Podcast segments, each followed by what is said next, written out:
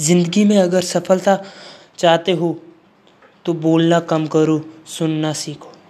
सोचना कम करो एक्शन लेना सीखो, शिकायत करना कम करो मोटिवेट रहो। शक करना कम करो खुद पर विश्वास करो। इसलिए ज़िंदगी में ऐसा मुकाम हासिल करो कि लोग तुम्हें फेसबुक व गूगल पर ढूंढे। आपको ये सुनने में बड़ा अजीब लगता होगा, पर मेहनत मेहनत क्या नहीं कर सकती। मेरा काम तो तुम्हें समझाना है कि जिद पर तुम्हें अड़ा रहना है।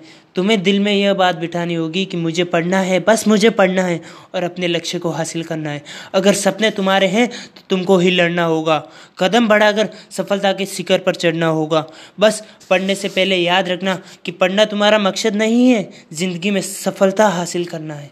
तुम्हें तुम्हारी मंजिल हासिल करना है। और यह बात याद रखना कि पढ़ाई ही तुम्हारी मंजिल है और यही तुम्हें मंजिल देगी।